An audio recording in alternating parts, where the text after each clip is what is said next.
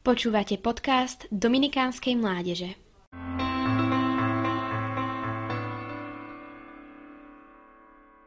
Svetý Anselm z Canterbury Prior, filozof, teológ, opát, arcibiskup, osobný poradca pápeža, svetec, učiteľ cirkvy.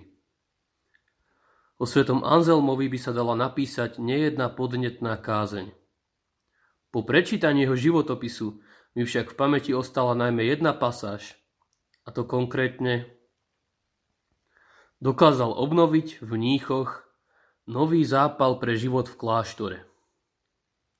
Tento citát z Anselmovho životopisu má podľa mňa v dnešných dňoch pre nás, kresťanov, veľký význam, pretože aj my by sme sa podľa mňa mali snažiť o to, aby sme v druhých vzbudzovali zápal, aby to, čo robia, robili najlepšie ako vedia, aby naplno využívali dary a talenty, ktoré dostali od pána a zároveň danú vec konali na Božiu slávu.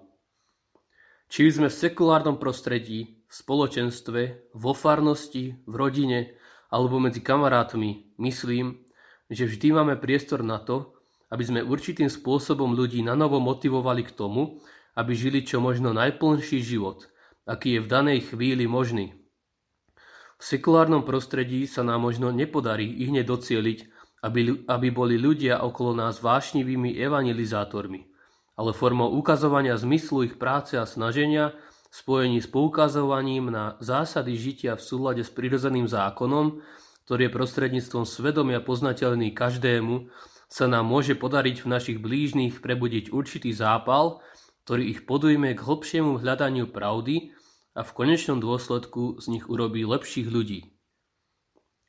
Myslím, že toto obnovovanie zápalu druhých je tiež v zhode s tým, čo, do čoho nás pozýva Ježiš prostredníctvom Evanielia. Vy ste sol zeme. Ak sol stratí chuť, čo jej dodá slanosť? Ak nebudeme ako kresťania vzbudzovať v ľuďoch chuť žiť a pomáhať im v obnovovaní zápalu pre dobré veci, tak kto iný by to mal robiť? Na záver nám všetkým prajem, aby sme aj na príhovor svätého Anzelma a podľa jeho príkladu dokázali obnovovať v našich blížnych zápal preto, pre, pre dobro, život v plnosti a lásku k Bohu i k ľuďom.